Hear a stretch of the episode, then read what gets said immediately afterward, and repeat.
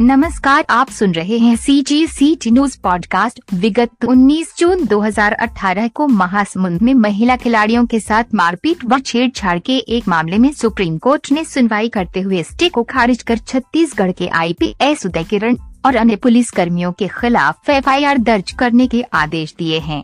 इस मामले में इससे पहले छत्तीसगढ़ हाई कोर्ट में तत्कालीन चीफ जस्टिस गौतम भादुड़ी अदालत ने सुनवाई करते हुए आईपीएस व अन्य पुलिस अधिकारियों के खिलाफ एफआईआर के आदेश दिए थे। इसके बाद आरोपित पक्ष की ओर से उच्चतम न्यायालय से इस पर स्टे लिया था।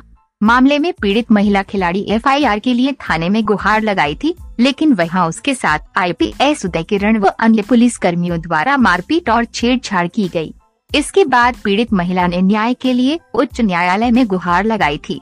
उच्चतम न्यायालय में स्थगन की लगाई गई याचिका पर सुनवाई करते हुए कहा गया कि ऐसा कोई कारण दिखाई नहीं पड़ता जिसके आधार पर उच्चतम न्यायालय के आदेश को चुनौती दी जा सके। सर्वोच्च न्यायालय ने इस मामले में उच्च न्यायालय द्वारा दिए गए आईएफआईआर के आदेश को सही ठहराते हुए आईपीएस व अन्य पुलिस कर्मियों पर तत्काल एफआईआर के आदेश दिए हैं।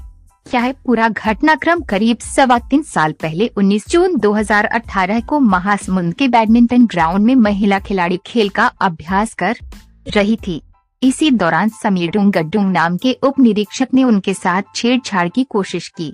कथित तौर पर विरोध करने पर वहाँ महिला खिलाड़ी के साथ मारपीट की और फिर थाने आ गया।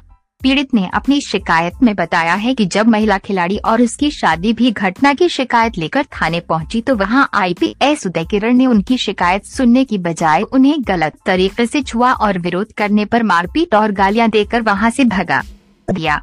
इसके बाद पीड़िता ने न्याय के लिए अदालत का दरवाज़ा खटखटाया था।